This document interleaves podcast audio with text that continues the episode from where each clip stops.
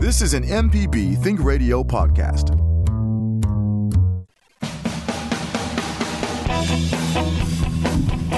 Welcome to In Legal Terms from M P B Think Radio, the show all about you and your rights. I'm Liz Gill with Professor Richard Gershon from the University of Mississippi School of Law. Hello, Professor Gershon. Did you use your umbrella in Oxford today? You know, Liz, it hadn't gotten rainy here yet, at least until, I, until my eight o'clock class. It was still dry, but I think we're going to get rain just like everywhere else in the state, and it will be welcome in a way. I want it but. to rain so we can get rid of the burn ban. I want to have a fire pit. It was so nice and cool over the weekend here in Jackson that I'd like to sit outside and roast marshmallows. Exactly. But, you know, the, the safest place to be during our thunderstorm is listening to M P B.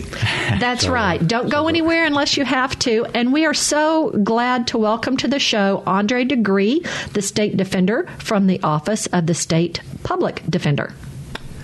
Good to yeah, be it's here, great Liz. to have Andre here. I mean, he has been a guest before. And, you know, we talk about different kinds of lawyers and different kinds of law on the show. But what Andre does and has done really his whole career is, is pretty special. I mean, you, when you talk about defending capital crimes, and uh, he's been uh, part of the state uh, Office of Capital Defense Counsel since two thousand one. But prior to that, he had a nonprofit law office that handled death penalty litigation. So great to welcome him here. And uh, Andre, why why was the Office of Capital Defense established originally? Uh, well, what we were seeing um, was that The the way our public defense system is really still provided, the counties uh, are the ones financially responsible, and the the capital crimes, the death penalty cases, were just so time consuming that uh, if the counties were paying on an hourly basis, uh, we had we had a couple of counties that uh, essentially went bankrupt. They had to float a bond to pay for. Uh, for just a couple of capital trials. And so uh, the legislature, and, and sort of any time the legislature does something, there's, there's more than just one reason for that. There were there were people that certainly were concerned about the quality of, of representation in these most serious cases, um, but also just the, the burden on the local county. So the state stepped in and, and created what really was the first public de- state public defender office in, in creating capital Capital Defense back in, uh, it was actually created in, in the two thousand legislature, and, and I opened it uh, a year later, two thousand one. So when did you know that you wanted to do capital defense? I know a lot of people in law school have different ideas, but this is really, really uh, high-level stuff. You know, I, I, uh, I when I... Went decided to go to law school. I, I had been an education major and, and uh, you know, set the record for teacher burnout in uh, just a month of, of practice teaching, um, and and so I decided to go to law school, and I had this idea I would do poverty law. Um, I had no idea what that was, and uh, you know, it, it was kind of a joke in the family after I worked at a nonprofit for five or six years that poverty law was. I lived in poverty and practiced law, but uh, it, it, it, you know, I, I didn't know what that was going to be because I, I really had no idea. I just knew I wanted to help poor people, and um, and when I was at Mississippi College Law School, they opened a resource center. That was the nonprofit law office. Uh, the law school provided office space, library support, uh, student workers, and the federal government was the primary funder for the program. And I got that opportunity to work to work there, and uh, after a externship for one semester, then they hired me for the summer, and then I kept hanging around, and eventually they thought, well, you know, have you graduated yet? Can we put you on payroll? So I just kind of, I was there for about a year and a half before I uh, passed the bar and, and became a practicing lawyer, just as, hanging out as a student. So, you know, I know at, at Ole Miss there's so many wonderful clinical programs that, that students can get to be a part of. Um, this was really the only thing we had at, at M C at the time, and that is just, uh, you know, that's just such a, a benefit, a blessing for law students today to be able to get into those clinical programs. And uh, so I just give my, I, I'm sure your law students are not listening to the radio this morning. They're uh, off studying or in class, but, you know, getting involved in something like that, it really um, you know, it, it shaped my career. But we hope all the law students will listen to the podcasts yeah. at in legal terms dot m p b online dot org, where you can listen to the show after it has aired. But if you have a question this morning, we would love for you to call in to be part of our show. Our number is one eight seven seven M P B ring. That's one eight seven seven six seven two seven four six four. You could also send us an email. The address is legal terms at m p b online dot org. Our guest today is Andre de Gruy from the State Defender, the State Defender from the Office of State Public Defender, and we're talking about what it takes to try capital defense cases with our expert, Professor Richard Gershon from the University of Mississippi School of Law.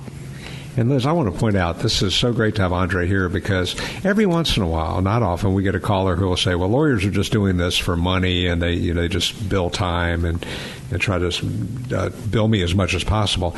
Uh, you know, this somebody like Andre, who is doing this for public service, he's not doing this to make a lot of money. He's doing it to help society. You know, I think it's important to think about all the lawyers who are doing this kind of work. And so uh, it's great to have him on. And, and Andre, how many cases does your office handle per year?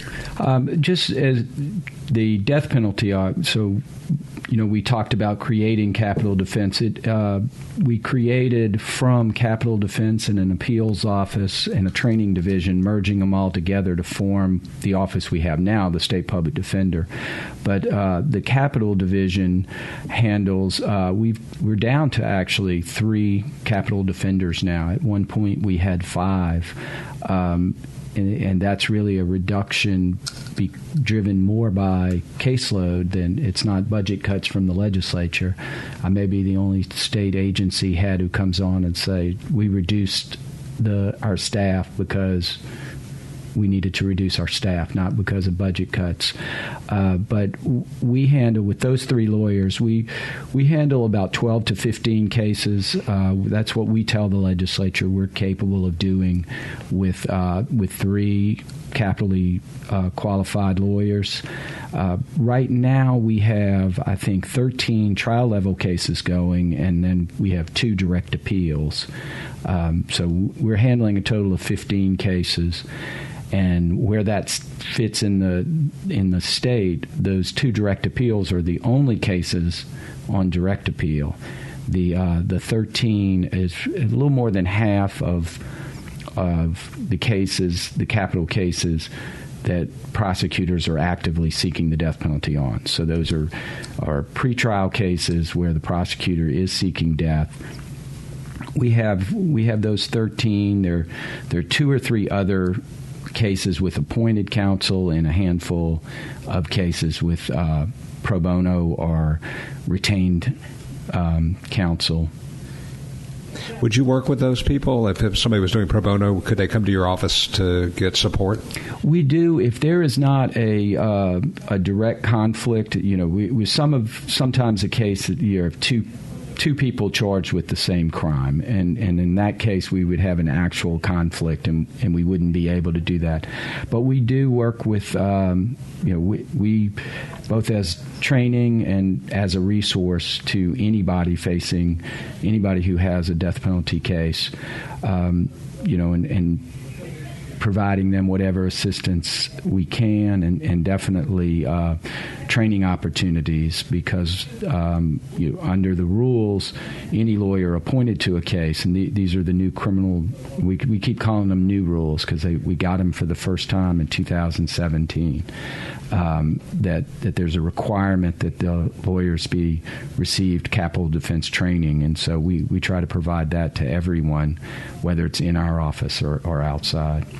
All right, we're going to continue our discussion with Andre de Gruy after the break. If you have a question about the laws concerning capital defense, call us at one eight seven seven M P B ring. That's one eight seven seven six seven two seven four six four. You can also send us an email to our address, legal terms at m p b online dot org. How many individuals are under sentence of death in the United States? We'll tell you after the break. You're listening to In Legal Terms on M P B Think Radio.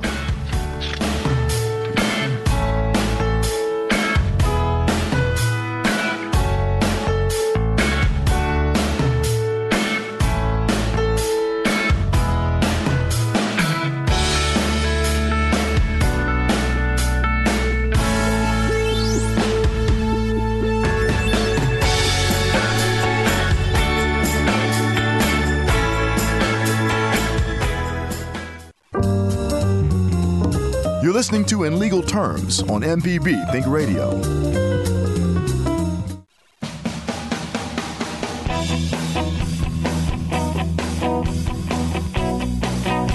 Welcome back to In Legal Terms. Not everyone has a chance to listen to our show live. If you miss any of our program, you can listen to the whole show at in legal terms dot m p b online dot org. It's also available on the M P B Public Media app, as are all our local shows, and as a podcast. I'm Liz Gill here with Professor Richard Gershon from the University of Mississippi School of Law.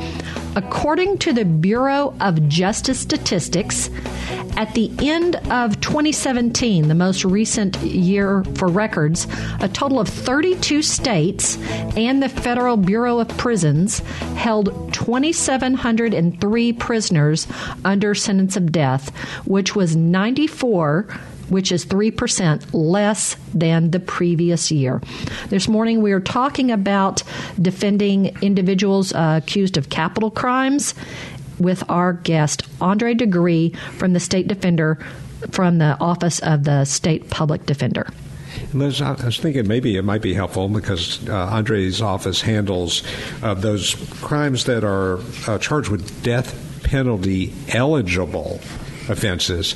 And could you talk a little bit about what those are? The, um, you know, the we have a, a statute that defines. Uh, I think it's it now goes up to uh, paragraph G on what a what a capital crime is.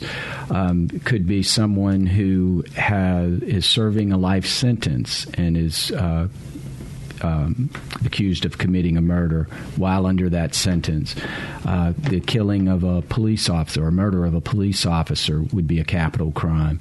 Um, we have sort of an oddly written statute that says killing, it's not necessarily just the killing of a child, but killing of a child during felonious child abuse would be a capital crime.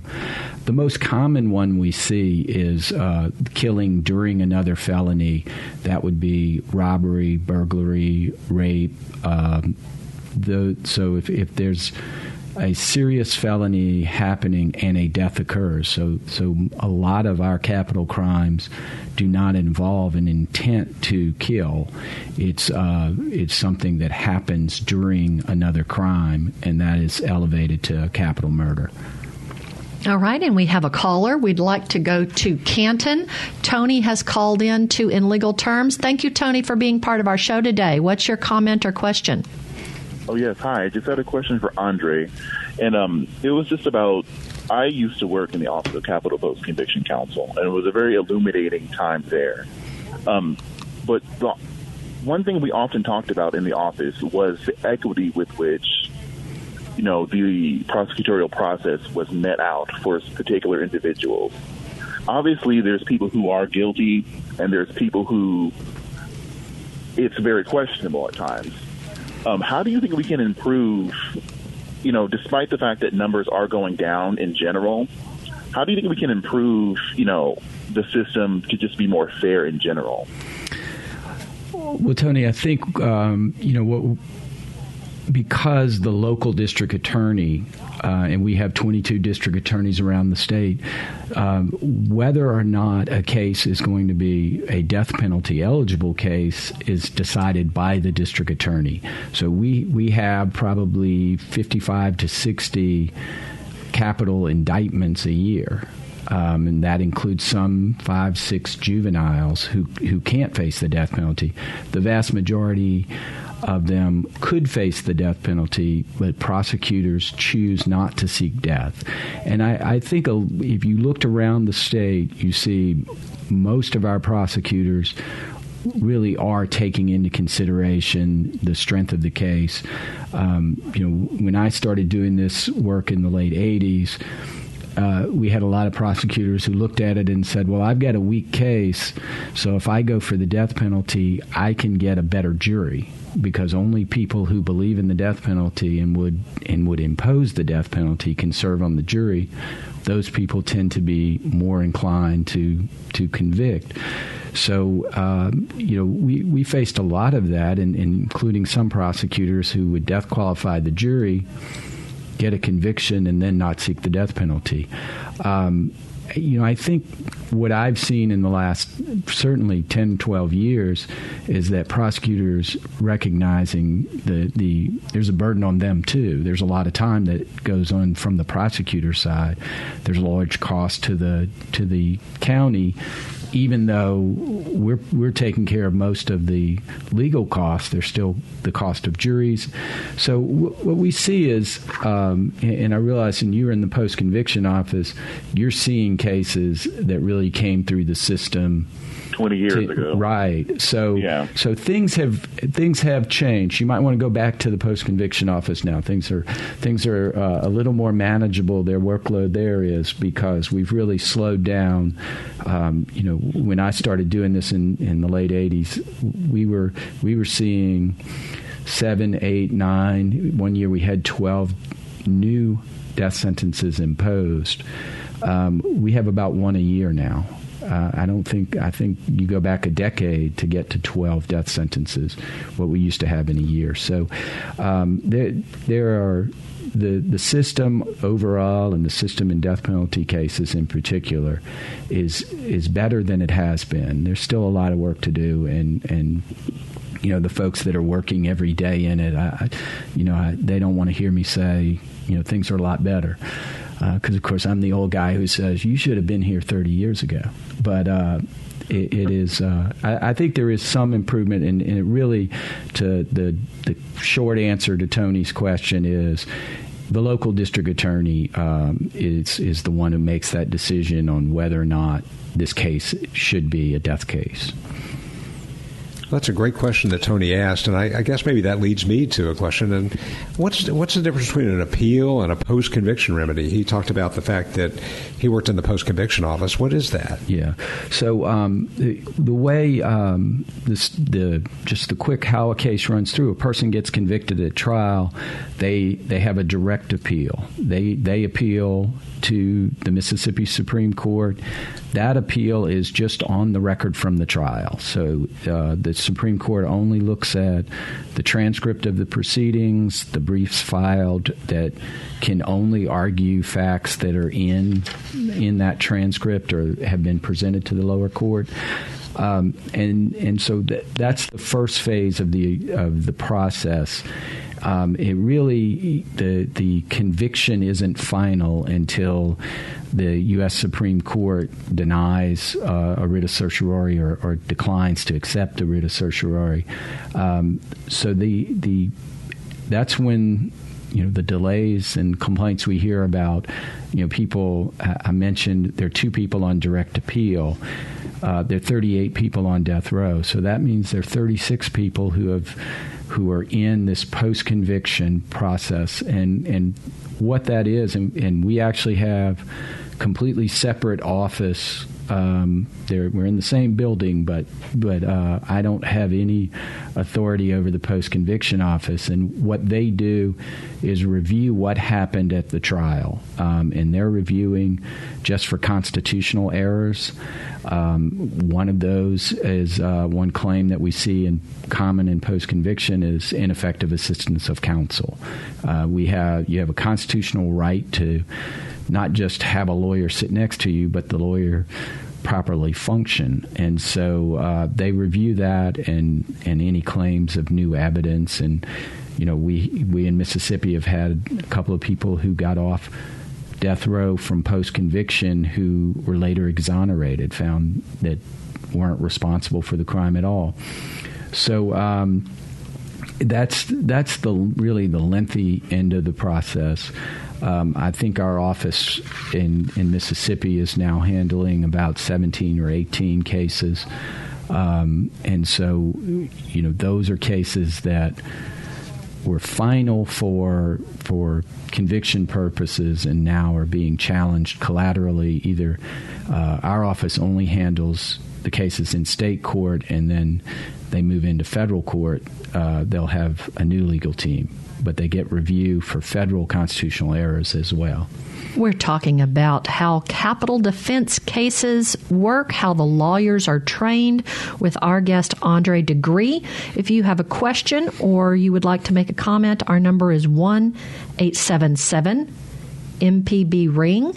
That's one eight seven seven six seven two, seven four six four, or you could send us an email. Our address is legal terms at m p b online dot org.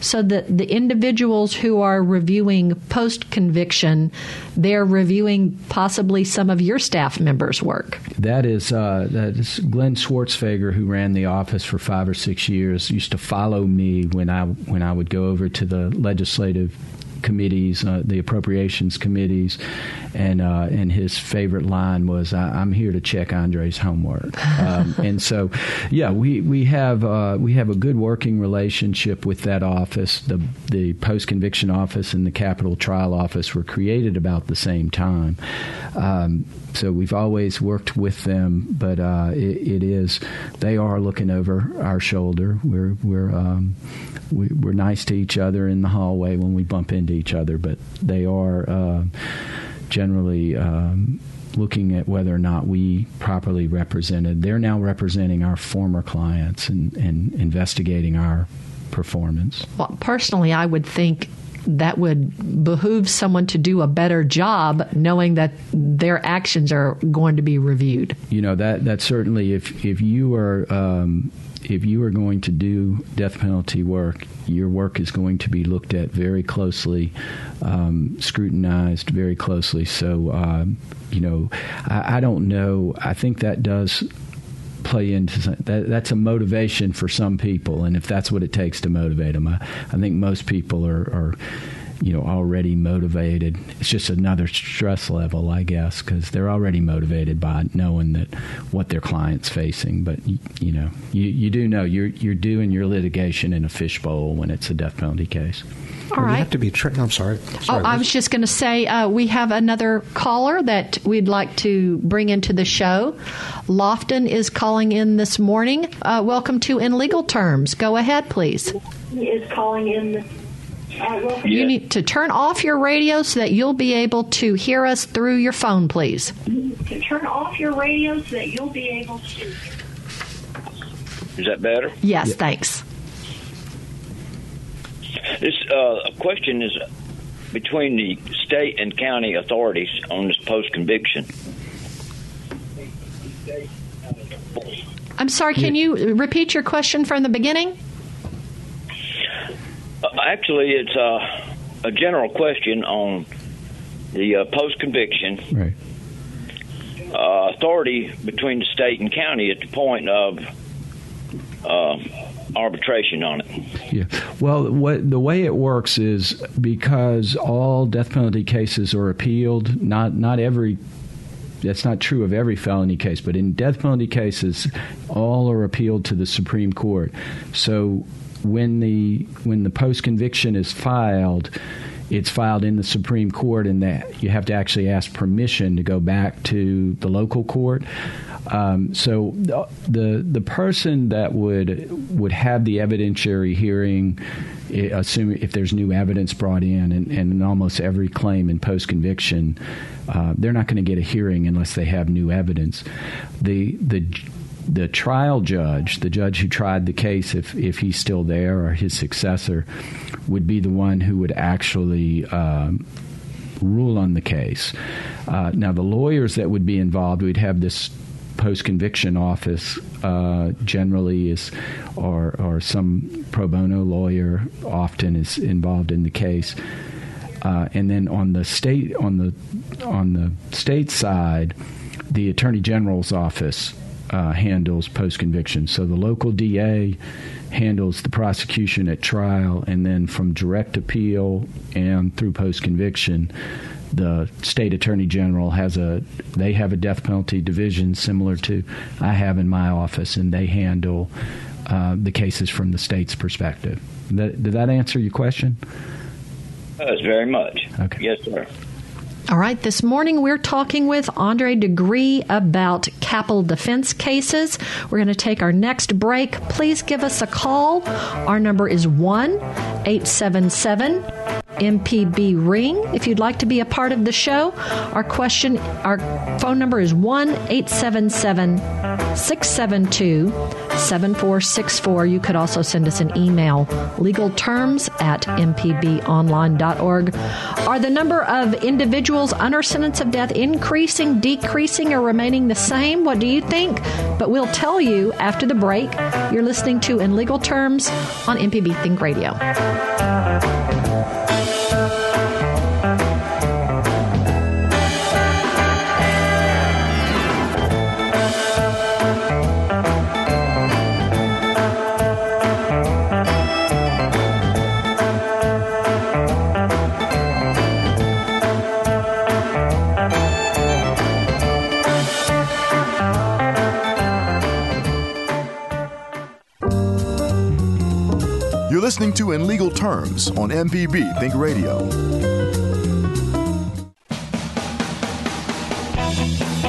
You're listening to In Legal Terms on M P B Think Radio. Professor Richard Gershon is our expert, and we hope that you'll subscribe to our podcast. There are many different podcasting platforms. It's just listening to audio in the world. That's what all a podcast is. It can be anything. Anything that's recorded is considered a podcast. You get a podcast platform for your phone or your tablet. I happen to use Podcast Addict, but there's quite a variety. Unless you're an Apple person, then you've already got it on your tablet or phone. But you download it to your phone, touch maybe a plus or a place to search, maybe the little microscope, uh, the little magnifying glass. Type in In Legal Terms in the search area. It'll bring up our show. Touch the photo. You can see all of our shows that are up. You could hit subscribe, and then you'll know which shows are put up, and they're notified when they're put up. According to the Bureau of Justice Statistics in twenty seventeen, the number of prisoners held under sentence of death declined for the seventeenth consecutive year. And this morning, we're talking about capital defense with our guest, Andre de Gruy, the state defender from the Office of State Public Defender. You know, Liz, we were talking about uh, assistance of counsel and, and you know, that type of thing, and Andre's homework being checked. But, you know, I may be able to do capital gains, but there's no way I could do capital defense.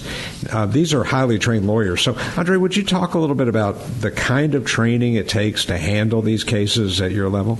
Right. What there, um, we we encourage the, the lawyers in our staff. We try sending them off at least to one national or regional training a year. That's probably um, twelve to sixteen hours of uh, continuing legal education type training. Training, uh, particularly if uh, one of the things that has developed in the last ten years or so are bring your own case training. So the, the entire team in, in these capital cases are at least two lawyers, a mitigation specialist, often an investigator. If we can get the whole team to go to one training, they bring their actual case, and and between lectures they'll They'll sit down with, with others, other people bring in their cases, but also some experts to to go through what they're learning specifically on their case. Um, and we also, um, so then to bring that to the lawyers in Mississippi, because while we're involved in the majority of the cases, we have local counsel. Uh, local public defenders are, are the ones that are handling the case. When it goes to a death case, we join them. We don't take over for them. And uh, and so we, we put on a training. Um, we started in two thousand fourteen, and we put on a training every two years um, so that the lawyers can meet their qualifications. And, and we, you know, obviously, we had our first two before the rules went into place, but we knew they were coming. And, and uh, the Supreme Court requires within three years of your taking on a capital case that you have at least twelve hours of death penalty training. Um, you know, we ideally we'd like that to be every year, um, but, you know, lawyers that are in private practice or, or and most of our part-time public defenders are, are not just doing criminal defense, that uh, you, you're required to get twelve hours of continuing legal education. All lawyers are. So, you know, we're trying to push them to get that all in death penalty cases when we know that they're doing other things. So that if we can get them every two two years to come to one of our trainings, then then that's good. And and we have uh, we've opened it up. We've created the Deep South Capital Training, and we uh, we invite lawyers from Alabama and Tennessee and Arkansas and Louisiana to also come. And and that both helps us. We see what people are doing in other states. But, uh, you know, it's also, we hope, benefiting our our neighbors around us. And, and occasionally we need to send people. Uh, I had a lawyer calling me this week who just got on a case, and, and he can't wait till till March when we have our next training. So we, we're trying to hook him up with Arkansas. So it, it is something that it's a fast-changing area of the law. And so we, you know, we, we try to, through our training division, be able to provide updates on what's happening, um, what's going on all around the country, and uh, bring the best practices back here to Mississippi. And y'all have been innovators as well. I know that you've done some uh, national training uh, at uh, the Capital Defense Seminar in Salt Lake City and also in, in Tampa. Could you talk a little bit about some of those? Yeah, you know, it's it's always, we bring in speakers from these other states, and and they are, uh, and we have people from our own office doing things, and uh, you start... You know, to get an invitation later, uh, you know, I got to go to Salt Lake City. I, I didn't get to do any skiing. It wasn't ski weather yet. Uh, uh, to be to be honest with you, I've never skied in my life, so it's probably probably good that I didn't get to ski. But, you know, to be invited to go out there and uh, and participate in a training for, for their lawyers, and and always good to be able to, you know, a couple of. You know, when when the issue comes up and it's real in their case two months later, and they call and say, I know you said something about this, but uh, I wasn't, you know, I was paying enough attention to know, you know, something about this. Can you help me? Um, and and then we have uh, really developed uh, the mitigation specialist program. And, you know, those... What a mitigation specialist is, is somebody that just goes into our client's life and and looks through everything from from, you know, maybe a generation before they were born all the way up to what's happening with them today. Uh, we use mostly social workers to do that, and we use master's level social workers. So they use those skills from social work in our in our investigation of our clients' lives, and uh, and we have had uh, we've got the the lawyer who trained in I mean the social worker who trained in Tampa is is actually in London this week doing uh, participating in a training for a charity there that sends young barristers and. Uh, that are people waiting to take the bar in, and uh, be admitted to the bar in England to uh, who come over and, and volunteer at death penalty offices around the country. And so they before they come, they get an immersion in in capital representation and, and American law. Usually they, they get a couple of weekends. And, uh, and so Leo's over there doing that training this week. All right. We ha- we've got about twenty minutes left in our show, not quite that much. So if you do have a question, we need you to call in now so that we can get to it. Our number is one eight seven seven M P B ring. That's one eight seven seven six seven two seven four six four. Our email address is legal terms at m p b online dot org. We are talking about capital defense with Andre de Gruy today. You know, Andre was talking about training, Liz, and I, one group of people that really does need training, as besides a lawyer, would be the judges who handle these cases. Have you been involved in training judges in capital crime? I, I have. Um, when um, the new judges, uh, and we just elected a, a, a number of new judges. I think there were maybe eight or, or nine new uh, new judges for the circuit bench, the judges who will try these cases. And it was a really good training. Uh, Randy Pierce at the Judicial College uh, at, at Ole Miss does the training for judges. And so as part of their new judge training, he included a capital component. And uh, and it was I think it was good for them to see. Uh, I, my uh, computer didn't work, and Jason Davis, who's the head of the criminal division at the A G's office, let me plug my jump drive into his computer, and, and we got through the program uh, so that the judges see that, you know, we're going to be we're going to be civil to each other. We're going to be professional, and and um, and we are going to dump a whole lot of paper on them that we expect them to read. Um, but uh, that was a that was a good program, and, and a couple of the a number of the new judges had had been actually trial litigators, and so I, I think we've got the bench is is. at least from a trial a perspective of lawyers who try cases, I think we've got a, a good bench now in Mississippi because we have so many lawyers who have tried cases and tried some of these death penalty cases now sitting on the bench.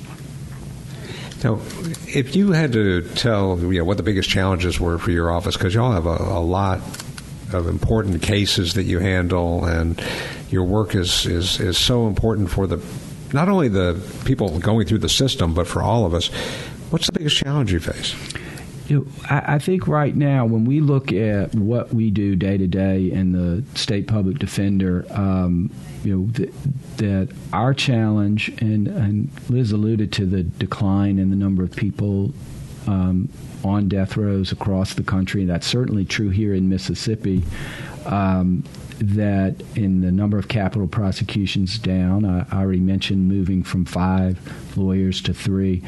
We're, we're, what we really want to do, the next step we want to take with the state public defender is to truly make it a state public defender, is to get more involved it, in the non-death penalty cases. Right now, uh, we can provide technical assistance in the vast majority of felony cases in Mississippi, but we can't actually get involved in handling anything other than a death penalty eligible case.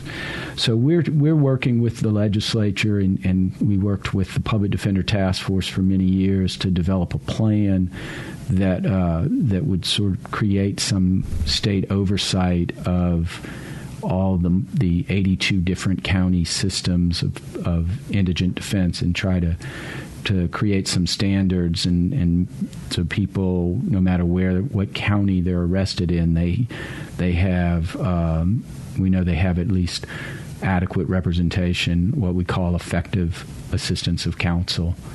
Um, so that that's our push to the legislature, is, is we've got to come up with a plan that the state is going to be more involved in, in assisting and supporting those local public defenders.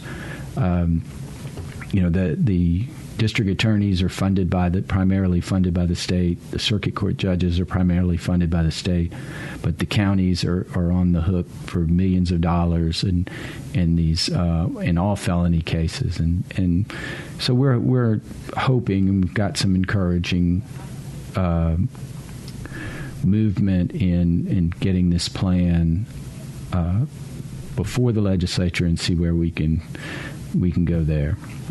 We're going to finish up our show after this next break. You still have a chance to call in, one eight seven seven M P B ring.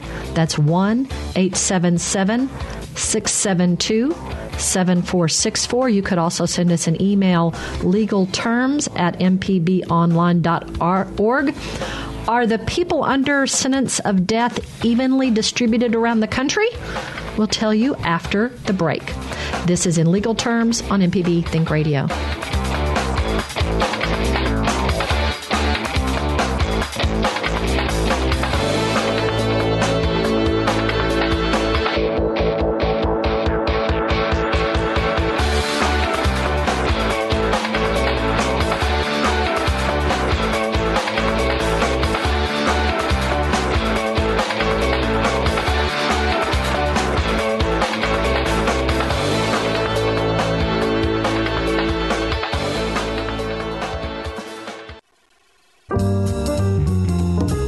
Listening to In Legal Terms on M P B Think Radio.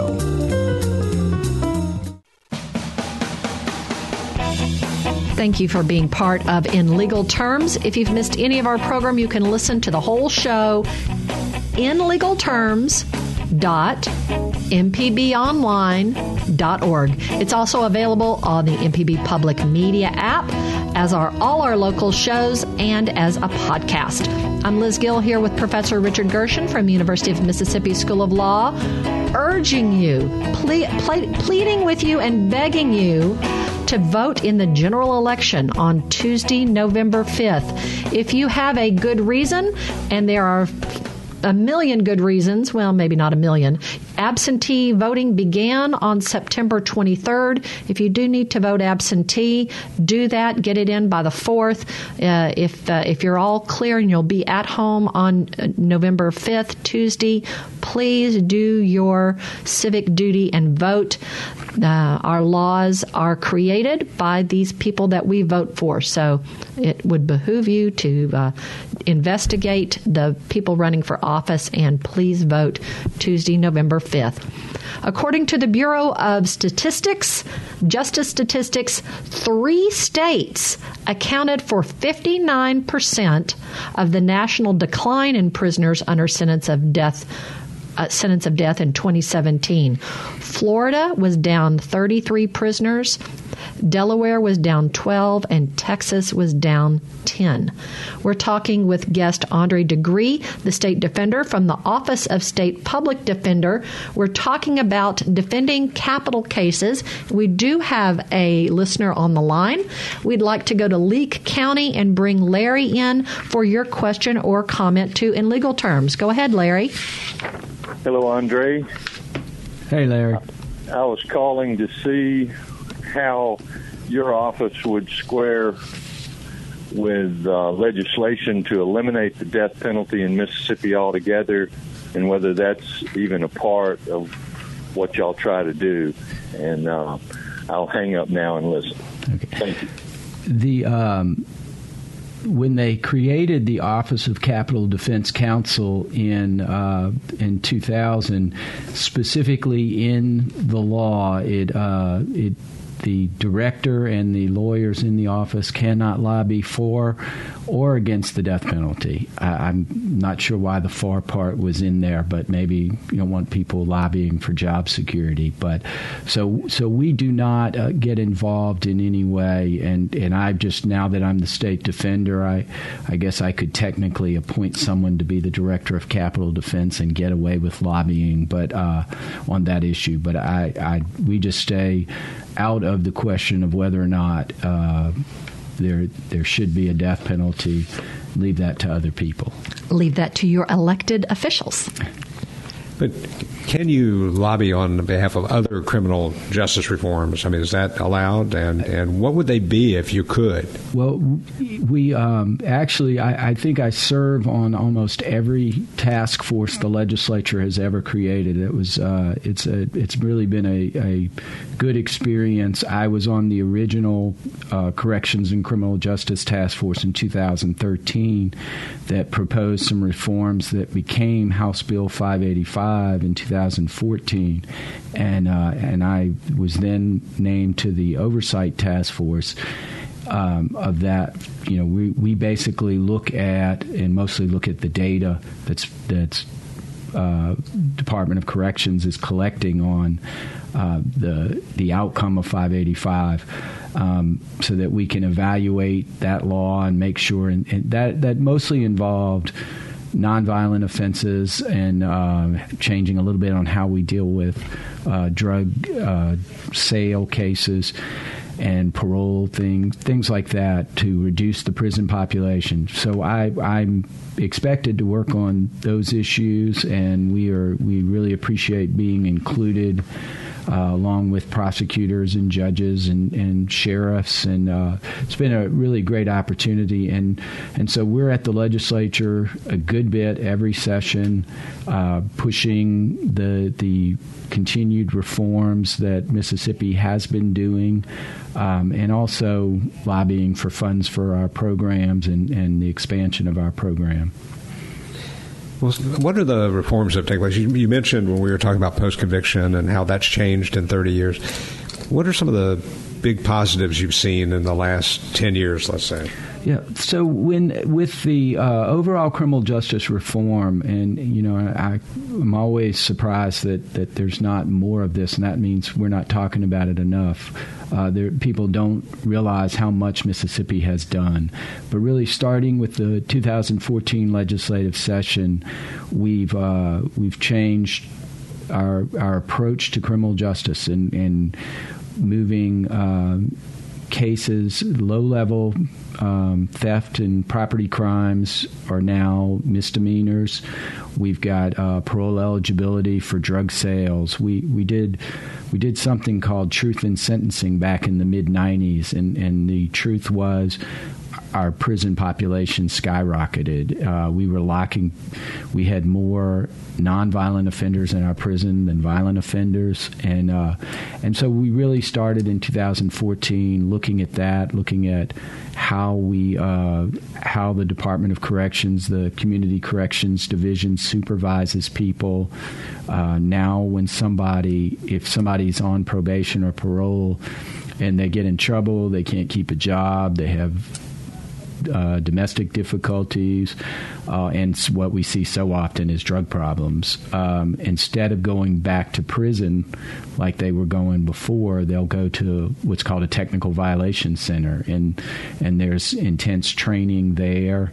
Uh, they'll have them for ninety days, right, right around ninety days is the average, to really work on the problems that brought them to to conflict with their probation officer in the courts, and uh, and so we're we're keeping people from prison who who were going to prison prior to two thousand fourteen, and it's really brought the numbers down. Um, you know, there's we still have way too many people. We're still number two in in the country, and incarceration maybe number three, but. Uh, And still have way too many drug offenders who are going to prison instead of drug treatment.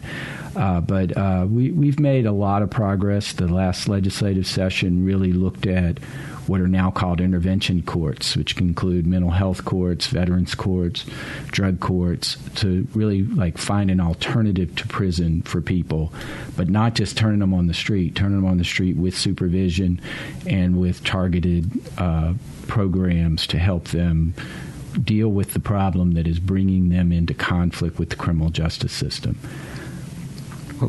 Well, maybe one way to conclude the show in a, in a way would be to, I'm sure there are people out there saying, why do we give these criminals, because a lot of people see them as criminals, a, a defender? Why why does the system pay for a defender? Yeah. Well, in, in the wisdom of our founding fathers in the Sixth Amendment to the Constitution of the United States, they, they provided for the right to counsel, uh, so that when you are brought in by the government and, and you're going to answer to a criminal charge, you have the right to have counsel with you. Um, it was a long time, nineteen thirty-two, when they recognized that that if you were too poor to provide counsel, the government had to in death penalty cases. And then in sixty-three, that was expanded to um, felony cases. It's now, if they're going to jail you on a misdemeanor, they have to give you a lawyer. And it, it's just a recognition by the courts, and I think by the uh, by all our policymakers, that if an individual is facing the government, the, you, they're not going to be a fair determination of whether or not they're guilty without the assistance of counsel. That uh, that case of Gideon, my my former dean was on the losing side of that. He was arguing for the state of Florida, but he was glad he lost. He's uh, a you know, very important case um, that allowed defense representation even in non-capital offenses, and uh, it, and I think that's been a good change uh, that has stayed with us for a long time. Andre, we're so grateful that you spent part of your morning with us here at In Legal Terms. Thank you. You're welcome. I enjoyed it. All right. So that's going to wrap us up for today's In Legal Terms. Our call screener today has been Michelle McAdoo, and our board engineer in Jackson has been Jay White. So for Professor Richard Gershon, who hosts from the University of Mississippi School of Law, I'm Liz Gill. If it's a wet road and you're driving on, please drive carefully. Up next is our Tuesday Southern Remedy show, Relatively Speaking. Join us again. Again next Tuesday at ten a.m. for In Legal Terms on M P B Think Radio.